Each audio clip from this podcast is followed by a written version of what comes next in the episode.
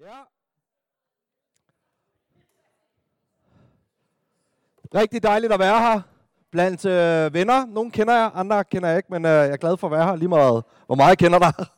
Håber også, du øh, har det godt og godt tilpas. Bare lidt omkring mig selv. David Lundsten, 37 år, gift med Michelle, og øh, har to små børn, Kale på 6 og Anna Grace på 3 år. Til dagligt, så øh, huserer jeg op i Vejgaard, hvor jeg er præst i en frikirke deroppe, der hedder Apostolsk Kirke. Og øh, det elsker jeg. Jeg boet i byen i 13 år. Ellers har jeg øh, født på Sjælland, opvokset på Bornholm. Har boet i Esbjerg og øh, i Kolding, i Sønderjylland og i London. Og de sidste 13 år har jeg haft hjemme her i Aalborg. Og øh, det er jeg rigtig glad for. Og jeg kunne godt tænke mig at starte med lige, og nu skal det handle om sociale medier. Så kan I ikke lige alle sammen lige, øh, bare lige vinke til mig, når jeg sådan tager et billede her, ikke? Kan I lige hænderne op? Sådan der. Super. I aften skal det handle lidt omkring øh, sociale medier, og jeg har glædet mig helt vanvittigt meget til at øh, tale om det her emne. Øh, jeg har en, jeg er, har, hvad hedder det? Jeg har en kandidat i kommunikation for Aalborg Universitet, og ved siden af det her pres, så har jeg et lille bitte kommunikationsfirma, hvor jeg en gang imellem hjælper nogle organisationer, skoler, kirker, med at blive en lille smule skarpere på at fortælle det, som de egentlig gerne vil fortælle. Og øh, så det her med sociale medier, det, øh, det er noget, der er mega vigtigt. Så min vinkel i aften handler ikke om at løfte en pegefinger i forhold til, pas nu på med at bruge de sociale medier. Det vil ikke være min vinkel. Den kunne man også godt have taget, og det er der sikkert også en anden en, der på et andet tidspunkt vil tale lidt om. Altså det der med at passe lidt på, hvad de sociale medier gør ved os, interaktion imellem mennesker. Og jeg vil tale det op i aften. Og jeg er hverken støttet af Instagram, Snapchat eller Facebook. Jeg får ikke penge for det.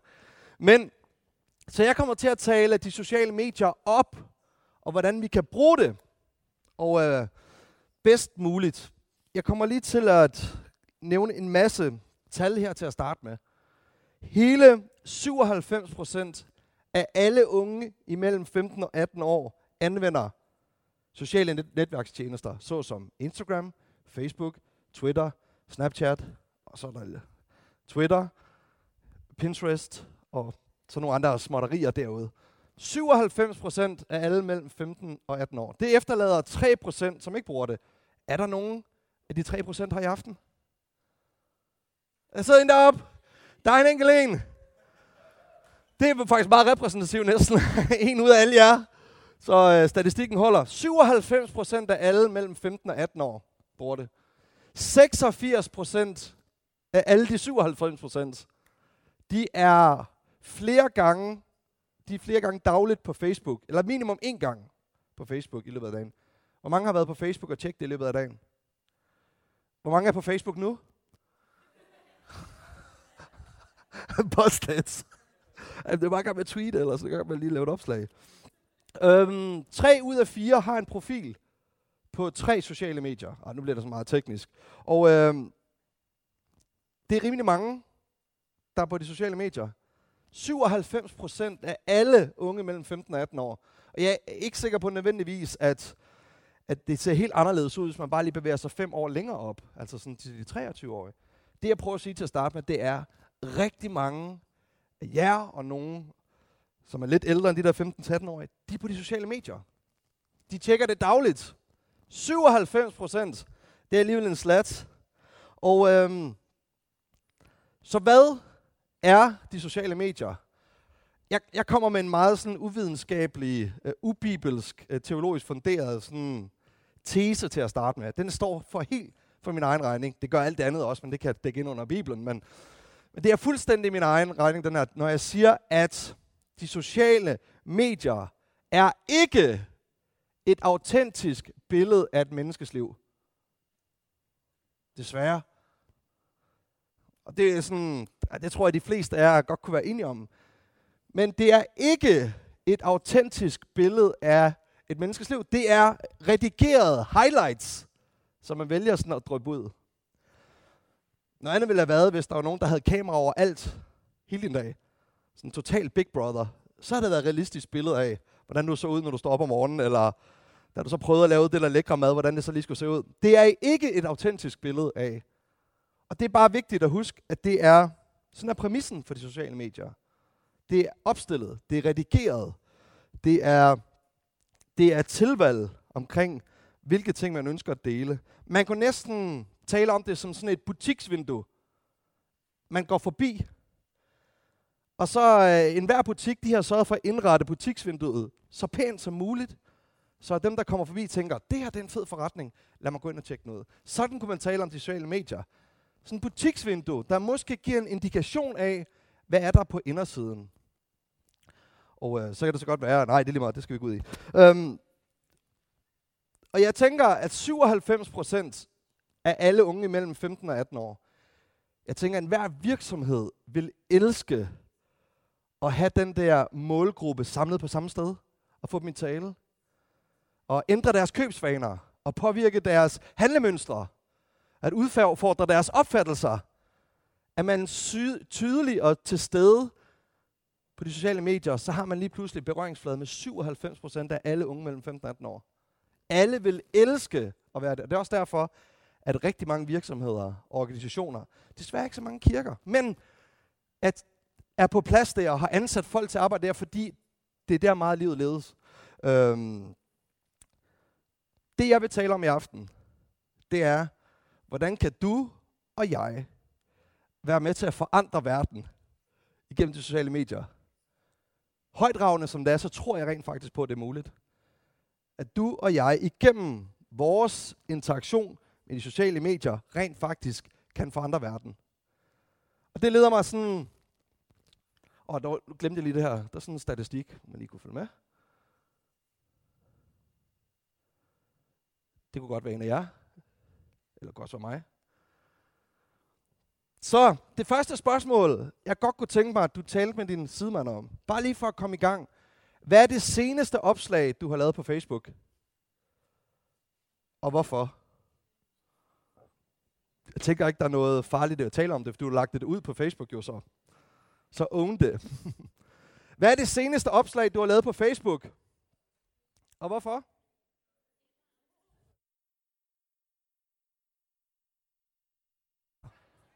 Ja. Hvor mange har lavet det seneste opslag noget omkring eksamens ting? Er der nogen, der har det? Det er fint. Altså, I kommer ikke til at skal sige noget om det. Men det er noget, der fylder. Ret ofte så, øhm, så poster man jo noget, som fylder ens liv. Om det er mad, eller om det er, man er stresset, eller at man lige sidder i Vesterfjordpark, eller har været dernede om aftenen lige at tage en dukkert, og, eller et eller andet. Øhm, nu kommer vi til Bibelen. Og, øh, og grunden til, at vi gør det, det er udover, at vi er en kirke selvfølgelig, fordi der er noget omkring det, som, det første bud, som Gud gav til mennesket, som rent faktisk siger noget omkring de sociale, sociale medier. Vidste I det? Generelt siger det bare noget omkring sådan vores tilgang til livet. Og øh, der står her i 1. Mosebog 1, som der står deroppe, vers 28. Nej, vi starter lige vers 26. Gud sagde, lad os skabe mennesker i vort billede, så de ligner os. De skal herske over havets fisk, himlens fugle, kvædet, alle de vilde dyr og alle krybdyr, der kryber på jorden. Gud skabte mennesket i sit billede. I Guds billede skabte han det. Som mand og kvinde skabte han dem. Og Gud velsignede dem og sagde til dem. Her er det første, han siger til mennesket. Okay? Det er det første bud, han giver til mennesket. Bliv frugtbare og talrige. Opfyld jorden og underlæg jer den. Hersk over havets fisk, himlens fugle og alle dyr, der rører sig på jorden. Det er det første, han siger. Det er det, ligesom han lægger ind i designet til mennesket, når han skaber dem, så siger han, Bliv frugtbar og talrige. Opfyld jorden og underlæg jer den. Jeg elsker, hvad der står i øh, udgaven, den engelske udgave, der hedder The Message, som er sådan en, nok en, den engelske udgave af Bibelen på hverdagsdans, sådan frit fortolket. Der siger Eugene Peterson sådan her, Prosper, reproduce, fill earth, take charge. Take charge! Totalt nærmest sådan aggressivt. Det her, det handler dybest set om, at Gud siger til mennesket, i skal indtage jorden. Nu har jeg skabt den til jer. Til jer. Tag den! Og hvor hænger det så sammen med de sociale medier? Her ligger Gud et bud ned i mennesket omkring at tage ansvar og være nogle af dem, der fører an og indtage noget. Et andet sted siger han, i 5. Mosebog, siger han til israelitterne, sit folk, på et tidspunkt, han siger, hvis I overholder mine bud, så siger han, så vil jeg gøre jer til hoved og ikke til hale. Hvis man forestiller sig sådan en hund. Hovedet, det er nice, for den bestemmer, hvor resten af kroppen går hen. Halen, knap så nice, udover den lige ved siden af der, hvor der kommer lort ud.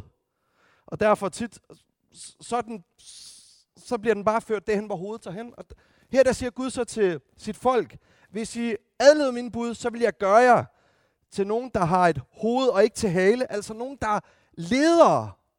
Altså nogen, der tager ansvar. Nogen, der fører an, som bestemmer retningen. Og øhm, nu, og her i det her, i det første bud, Gud giver mennesket, der er der nøgle i forhold til at forstå, hvordan vi skal håndtere, hvert fald min vinkel i aften, omkring de sociale medier, men generelt også bare livet. Hvor det ligger dybt i os rent faktisk at være nogen, der indtager noget, som leder noget, som er proaktive. Og øh, jeg elsker, hvad Jonas Dahl sagde. Ikke da han var øh, fodboldtræner i Esbjerg, for det gik knap så godt. Nu har han så råd til Fredericia. Du kunne håbe, det går lidt bedre. Og, øh, men da han var i Hobro, deres successæson, så på et tidspunkt i et, i et interview, så øh, er der nogen, der spørger sådan ham, hvad er jeres taktik? Alle de er fuldstændig forundret omkring de der halvamatører, pro, halvamatører, eller hele amatører, eller hvad de nu var. Lige pludselig, de bankede jo Brøndby tre eller fire gange. Eneste gang Brøndby kom til Pløjemarken nede i Hobro, så tabte de. Og, øh, og så er der en af de her forundrede journalister, der spørger ham, hvordan gør I det? Så siger han det her, som jeg bare har bidt mærke i, og bare kan huske lige siden. Han siger, vi kæmper ikke for at undgå noget. Vi kæmper for at opnå noget. Alle havde jo dømt dem ude, de var amatører. Og alle kunne tænke, at ja, nu gælder det bare om at parkere bussen i fodboldsprog-terminologien. Alle 10 mand nede på stregen. Og så, så håber vi bare på, at vi kan få en uafgjort hver eneste gang. Med Hansen filosofi, nærmest, jeg tror ikke, han er præst eller noget, men det kunne lige så godt have taget direkte ud fra første Mosebog. Det var det her med, nej, vi kæmper ikke for at undgå noget, men for at opnå noget. Vi vil rent faktisk vinde. Og, øh, og det gik jo også meget godt. De, øh, de blev jo op og er, er stadig op. Er det okay, vi lige bliver fodboldterminologien? Og øh, det, der er som regel, det er som regel det, jeg befinder mig, når jeg skal tale. Og øh, der er noget omkring sådan en fodboldkamp. Der kan være et hold, der er helt vildt godt. Esbjerg for eksempel. Sidste år i første division mod Vendsyssel for eksempel. Nej, det passer ikke. Det kan Nej, for eksempel kan der være et fodboldhold, som har styret en hel kamp foran 1-0. Alle kan se, at det er det bedste hold på banen. Men det, så er det som om, der sker noget, når man rammer 80, 82 85, 20 minut. En fodboldkamp bare 90 minutter plus løse.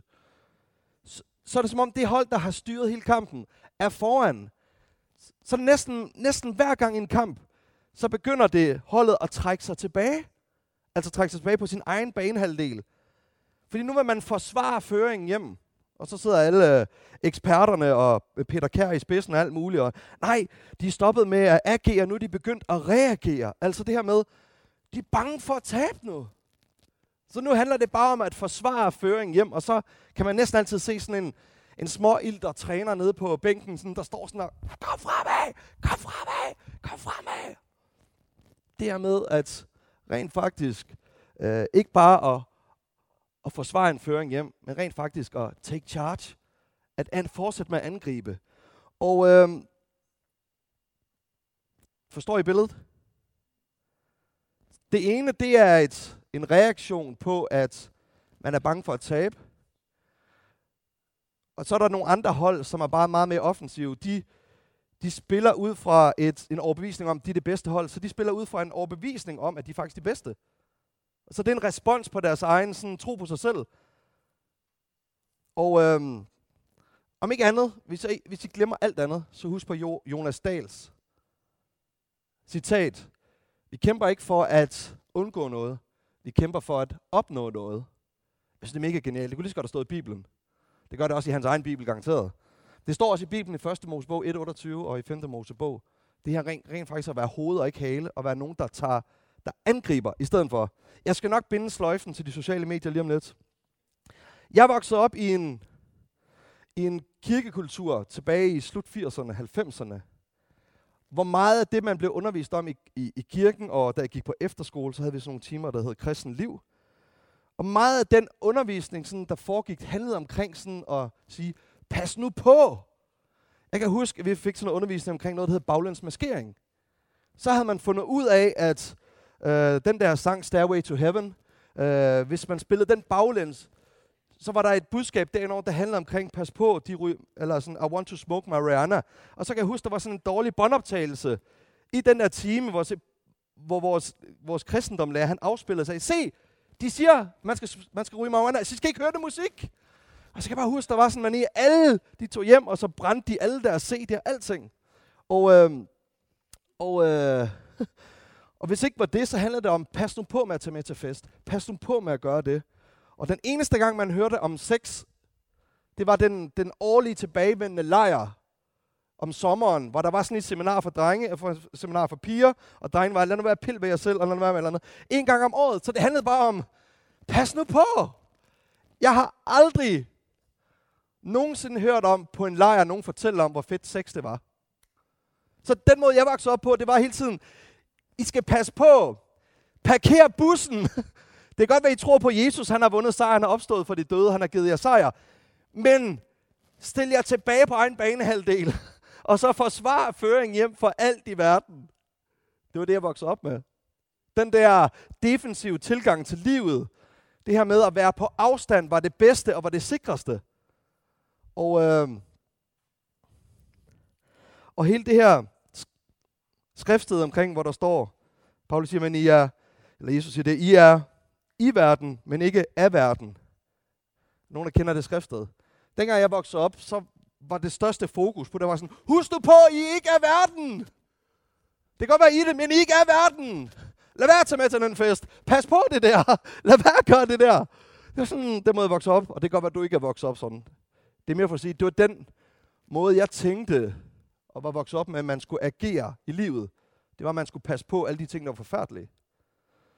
Og det synes jeg var lidt, når jeg så begyndte at læse det, jeg synes, det er lidt modstridende i forhold til det, som både det liv, Jesus levede, og det Bibelen taler om rent faktisk, at tage ansvar og bevæge sig fremad, og være modig og være aggressiv, eller som min gode ven Silas Majgaard vil sige, at dominere livet. at dominere. Ja. Øhm. Og nogle gange kan responsen til de sociale medier være på samme måde. Og det kan også være færre, at man på et tid har brug for at blive koblet af eller passe på sig selv. Men det, jeg fortaler for i aften, det er, at man dominerer Facebook. Man dominerer Instagram. At man rent faktisk bruger den platform, der er, til noget helt bestemt, og det kommer jeg tilbage til. For jeg synes at se, at Jesu strategi i forhold til livet, det var ikke at være på afstand af mennesker. Det havde Gud egentlig prøvet lang tid, og så han sendt nogle profeter ind imellem, der har prøvet at sige nogle ting og få folk til at rette ind, folket til at rette ind. Men så står der det her i Johannes 3:16, at til således elsker Gud verden, at han gav sin søn.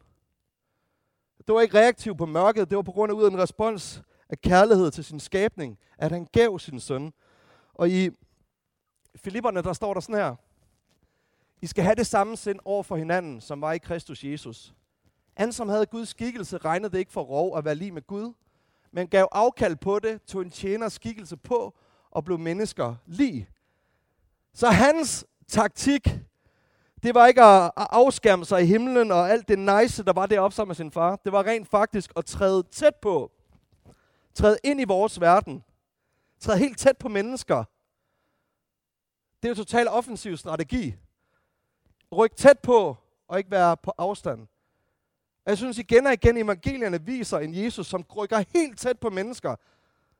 I en sådan grad, at både hans discipler, dem der var omkring ham, tog sig til hovedet og tænker, hvad laver manden? Tal både med en kvinde og med en, øh, med, en, med en skattemand og med alle mulige ting, hvor folk tænkte, det der, hvad laver du? Jesus strategi, det var at rykke tæt på. Det var ikke at være på afstand, og så håbe folk, de kom ind i de der synagogen, hvor han var. Det var at tæt på. Og øh,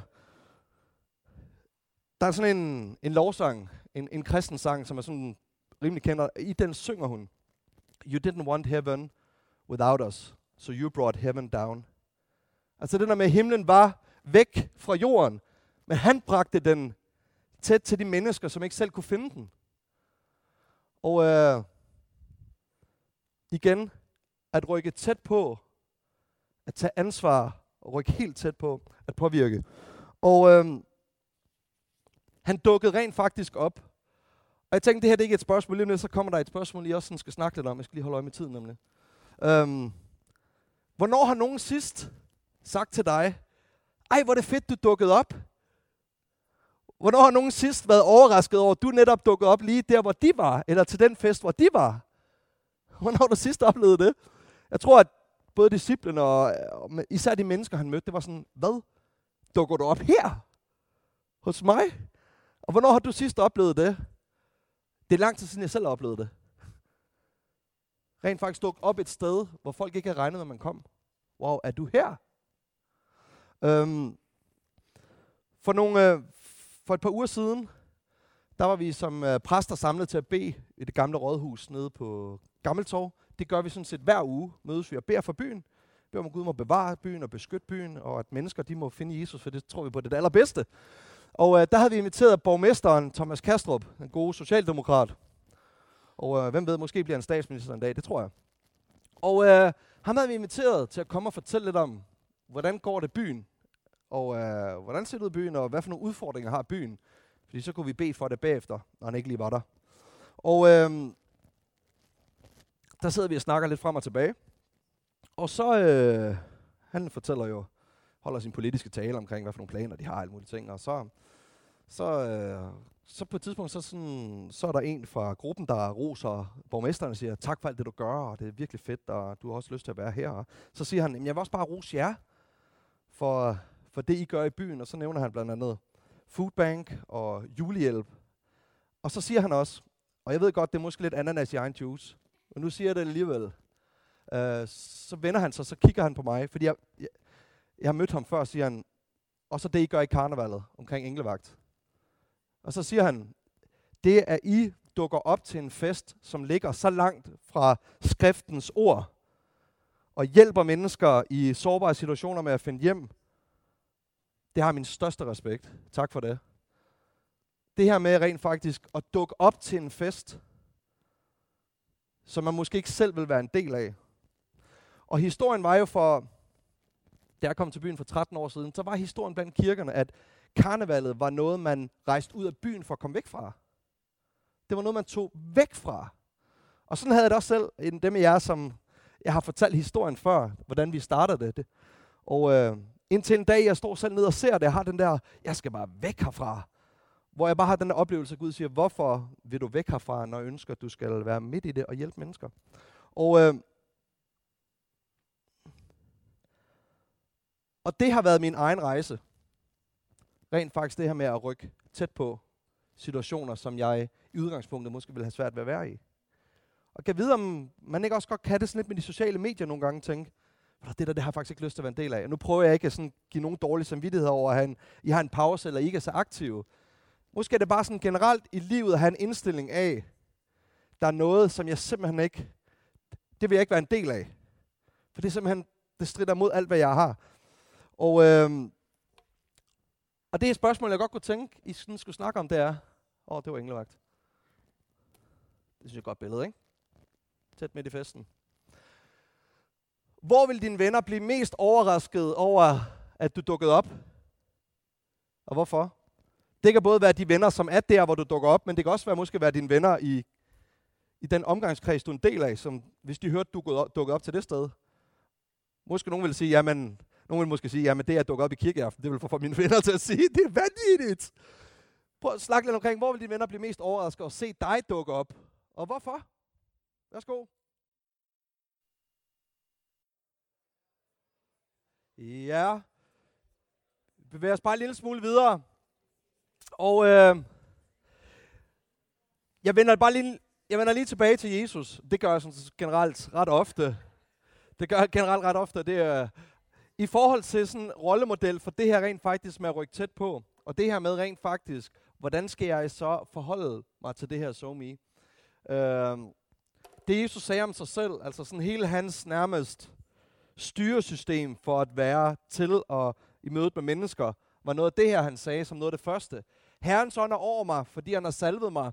Han har sendt mig for at bringe godt budskab til fattige, for at udråbe frigivelse for fanger og syn til blinde, for at sætte undertrykte i frihed, for at udråbe noget over for Herren. Så lukkede han bogen, gav den til tjeneren, kastede mikrofonen ned og satte sig, og alle i synagogen rettede spændt øjnene mod ham. Der begyndte han at tale til dem og sagde, i dag er det skriftord, som lød i jeres ører, gået i opfyldelse. Fest, hvor gad jeg godt have været der. Bare lige sådan fuldstændig stille. Han siger, i dag er det, jeg lige læst. Det er gået i opfyldelse. Og øh, der er noget omkring den første del her, omkring Jesus, at han har sendt mig, der hvor han står for at udråbe frigivelse for fanger og syn til blinde for at sætte undertrykte i frihed. Det her fortæller meget godt omkring, hvorfor han gjorde, som han gjorde. Det det her, det forklarer hans for, hans strategi i hans møde med mennesker. Han var optaget af at sætte de undertrykte i frihed. Og så hans handlinger var en respons på den kærlighed, der var i hans hjerte til mennesker.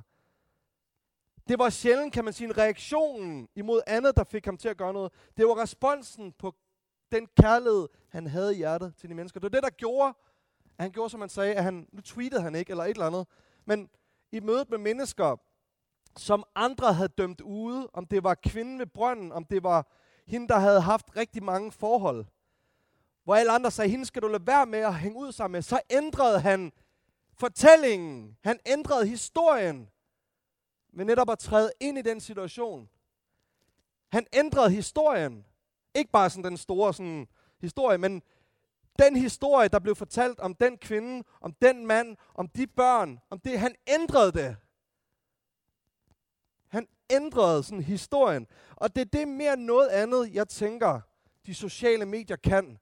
Det kan fortælle en anden historie, end det, der hidtil har blevet fortalt. Og det kommer jeg tilbage til. Det, det som de sociale medier kan, de kan fortælle en anden historie. Der er, da jeg øh, fik min første søn, Caleb, der, så lige da vi kom hjem fra patienthotellet, så crashede jeg i en fødselsdepression, som jeg overhovedet ikke havde set komme. Det, det, det kan man sjældent. Men jeg så den ikke komme, og der begyndte jeg at gå ved en, en rigtig god psykolog, og i samtalen med ham fandt jeg ud af, at jeg havde haft en fortælling, en sandhed om mig selv, der lød sådan her. Den havde bare båret hele mit liv. Det er kun, når jeg gør det godt nok, at jeg er god nok. Det var sådan det, der var styresystemet i mit liv. Det var, det var den måde, jeg tænkte mig selv. Det er kun, når jeg gør det godt nok, at jeg er god nok. Og så sagde han, vi bliver nødt til at ændre, ændre den der fortælling, den der historie, for at du kan blive sat i frihed. Vi skal ændre historien, fortællingen, sandheden. Og det har så fortsat de sidste otte år med at prøve at gøre. Øhm, der er noget omkring ord, der skaber fortællinger, der holder folk i bestemte mønstre. I mange år var Aalborg, blev den kaldt Aalborg din gamle havneluder. Det vidste du nok ikke. Men det er der flere, der har rappet omkring og skrevet en bog omkring. Og at byen blev kaldt Aalborg din gamle havneluder. Og det var en fortælling omkring byen, som hang ved. At det var sådan, man talte om byen. Øhm, er nogle af jer, der kender sådan begrebet social konstruktivisme? Jeg kan næsten svært ved at sige det. Det er sådan en videnskabsteoretisk retning, der dybest set handler om, at den her videnskabsteoretiske retning arbejder med, hvordan virkeligheden i større eller mindre grad skal forstås som en social konstruktion, og hvordan sproget former menneskets evne til og mulighed for at kende verden. Dybest set er den måde, vi taler om bestemte ting, konstruerer den verden, så er det sådan, som det er. Altså ordene, den måde, man taler om tingene, fastholder folk i nogle mønstre. For eksempel, et eksempel. Der var den her kvinde, jeg havde to børn. Jeg havde aldrig nogensinde mødt hende. Men så mødte jeg nogen, der talte om hende, og hun var bare en forfærdelig mor, hende der. Og hun lader bare sine børn løbe alle mulige steder. Hun har ikke styr på noget. Og, og mit billede af hende, det var, at hun er en forfærdelig mor. Så da jeg møder hende for første gang nogensinde, så det eneste, jeg tænker, det er, du er en forfærdelig mor. Men jeg har aldrig mødt hende. Men ord skaber og holder folk fast, eller skaber en verden, som nogle gange holder folk i fangeskab. Og oh, kom til at slukke, sorry. Endnu et spørgsmål, og så har vi lige den sidste del bagefter. Hvilke fortællinger, jeg kunne have skrevet alle mulige, hvilke fortællinger om dig, hvilke fortællinger om din by, hvilke fortællinger omkring unge, hvilke fortællinger omkring seksualitet, hvilke fortællinger omkring et eller andet, er de mest udbredte? Hvilke fortællinger omkring porno og sex og kærlighed er de mest udtalte?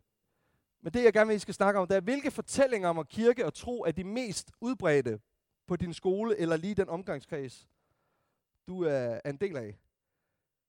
Hvad er det for nogle fortællinger? Hvad er det for nogle historier, som er de mest udbredte? Værsgo. Ja. Min meget sådan... Min meget sådan frimodige tanke i aften, det er rent faktisk, at du kan være med til at forandre verden ved at ændre fortællingen om nogle ting. Det er det, der sker dybest set i mødet med Jesus, så ændrer han fortællingen om vores eget liv. Han forvandler brudhed til noget, der er smukt. Noget, som ikke engang selv troede på, til noget, han tror på at bringe værdien i vores liv. Det er det, der sker i mødet med Jesus, så ændrer han fortællingen, vores egen fortælling om vores eget liv. Og jeg ved, at jeg har set det igen og igen, også med folks ageren på de sociale medier. Du kan ændre fortællingen om nogle bestemte ting. Det kan du. Og øh,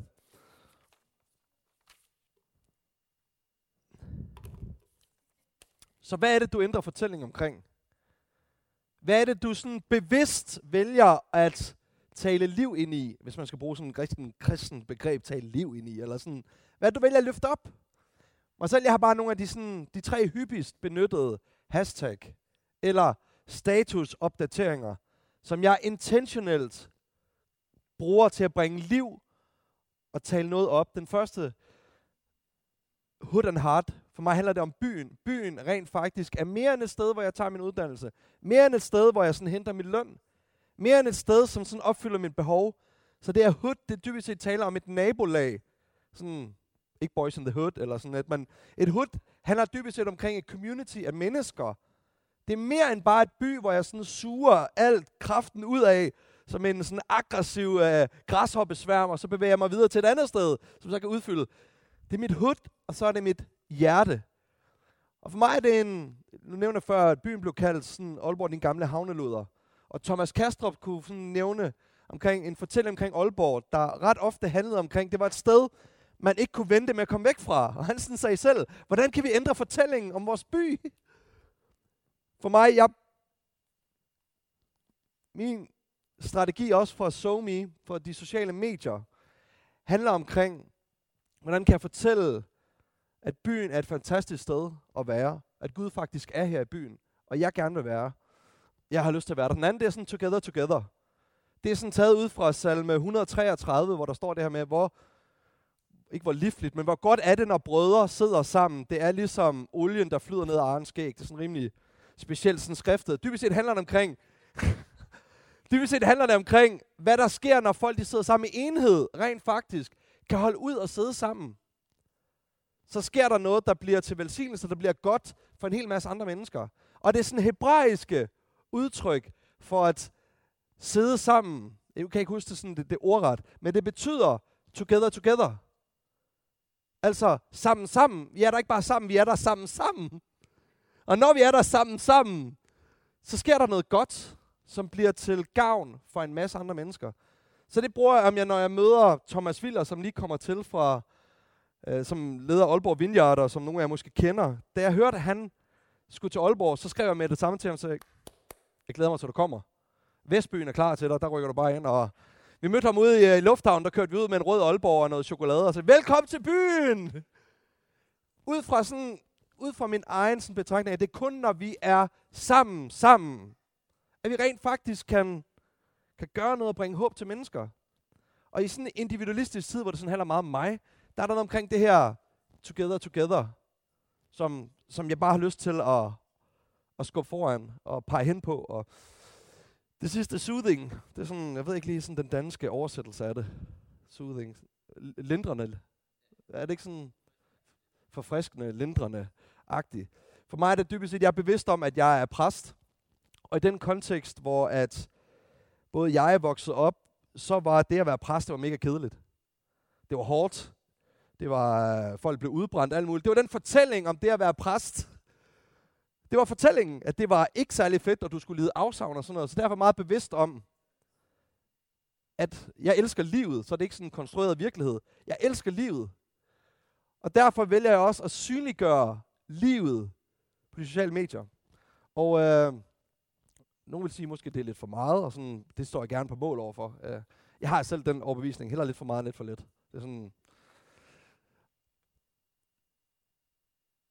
er bare et udpluk af noget af det, jeg vælger at ændre fortælling om. Og øh, jeg ved ikke, hvad du, og det ved jeg, I, I sikkert skal fortsætte at snakke omkring i jeres cellegrupper. Hvad for et hashtag vil kendetegne det, som du kæmper for? Eller måske handler det dybest set om at finde ud af, jeg kæmper faktisk ikke for noget. Måske ikke så meget andet end mig selv. Men jeg, men min oplevelse, der er, der er i mødet med Jesus, i vandring med ham, så taler Bibelen om, at vi begynder at ligne ham mere og mere. Ikke sådan, man sagde, daler langt hår nødvendigvis. Men hans hjerte, hans natur smitter af på os. Og pludselig bliver det der, han, han var for, det der med at bringe frihed til dem, i fanger, og, og sætte undertrykte frihed, det bliver noget, der flytter ind på indersiden af os. Og måske er det bare i, sådan, i spørgsmål omkring, hvordan skal jeg bruge de sociale medier. Måske er det netop det første skridt, det er bare at søge ryk tæt på Jesus. For i den vandring med ham, han var så optaget af at bringe frihed til andre mennesker. Det smitter af på os.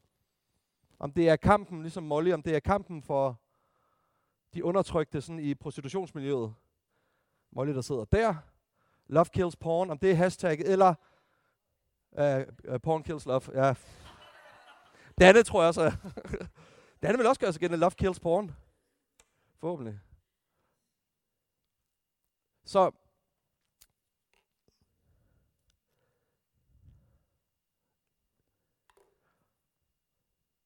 Så hvad tager du med hjem i dag? For at opsummere.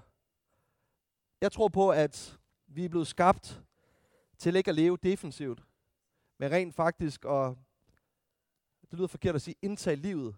Men det er dybest set det, jeg mener, at indtage livet og ikke stå på bagkant. Og I mødet med Jesus ændrer han vores fortælling, og bliver den, der står, som står og, og hæpper på os og vandrer med os, og giver os mod til tu, dybest set at træde ind måske i miljøer, og situationer, hvor vi aldrig før ville have dukket op. Vi har aldrig tænkt, at det var her, jeg kunne være. Men det er det, han gør ved os. Så hvad er det, du tager med hjem i dag? Jeg vil sige, hvis du har brug for at få noget undervisning omkring, hvordan laver man det gode opslag, så kan du booke mig. Jeg, jeg tager 1000 kroner i timen. Nej, det passer ikke. Jo, lidt, men øh, du kan få det lidt billigere. Det handlede ikke så meget om det i aften, hvordan man laver det gode opslag. For mig er meget mere været optaget af at tale omkring det styresystem, der gør, Hvordan er det, man interagerer med det her somi. Dybest set, du kan være med til at forandre verden ved at forandre fortællingen om nogle ting. Om din by, om dig selv, om dine venner, din skole, om livet. Du kan være med til at ændre fortællingen. På samme måde som Jesus gjorde. Både i dit eget liv, mit liv, og i menneskers liv hele tiden. Så hvad tager du med hjem i dag? Hvad er det, som... Lige om lidt, så er der noget lovsang, og der vil også være mulighed for at få noget forbøn. Hvis der er et eller andet, du tænker, det der, det er bare talt til mig, eller jeg er kommet her i aften og har bare, faktisk bare lige brug for, at der er nogen, der beder for mig ind i mit liv, at det, det du taler omkring, det med Jesus, der ændrer menneskers fortælling, det har jeg faktisk brug for ind i mit liv.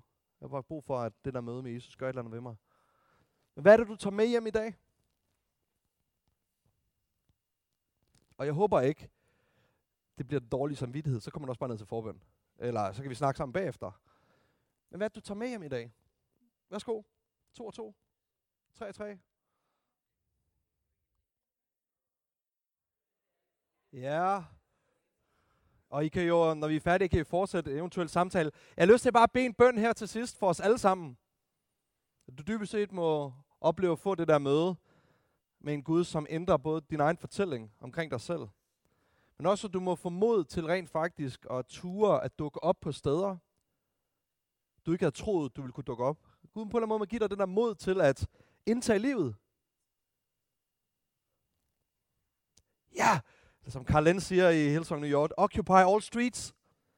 Altså sådan at fylde alle medieplatforme med de gode fortællinger, hvor man taler liv, og det giver håb. At man ikke kan komme udenom sådan et, et eneste, hver eneste af det, der man trækker ind på sine sociale medier. Finder man nogen, der taler liv omkring, eller der er med til at fortælle en historie, der skaber håb, der skaber liv, der ændrer nogle ting. Så det vil bede en bøn ind. Gør dig klar? Nej. Tak, Jesus, Herre, fordi vores håb, det findes i, at du igen og igen, Herre, træder ind i vores verden. Træder helt tæt på. Tak, Jesus, at du ikke ville himlen uden os, men når du bragte den helt tæt på. Og du gør det igen og igen ind i vores liv, her, når vi kommer på afstand af dig, eller når vi ikke kender dig, her, så dukker du op.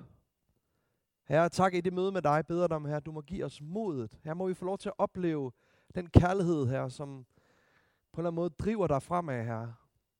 Må den smitte af, Jesus, og vil du give os mod til at turde indtage livet. Til at indtage livet og ikke at agere defensivt igennem vores liv, men at være offensiv og bringe håbet i alle mulige platforme, vi er en del af, i alle mulige sfære, vi er en del af. Og jeg beder dig om, om et mod til at ture at dukke op på steder, hvor man ikke har regnet med eller troet, man skulle bringe håbet her. Tak for åbne døre i den tid, der kommer. Ja, tak, at du må rette vores øjne hen imod nogle sfære, eller nogle verdener, eller nogle kulturer, her, hvor du ønsker, at vi skal træde ind i. Det beder dig om. I Jesu navn her. Så beder dig også for, at Vendsyssel må have en god sæson i Superligaen, og de må slutte lille tand under Esbjerg i Jesu navn. Nej, det passer ikke. Amen. Tak for det.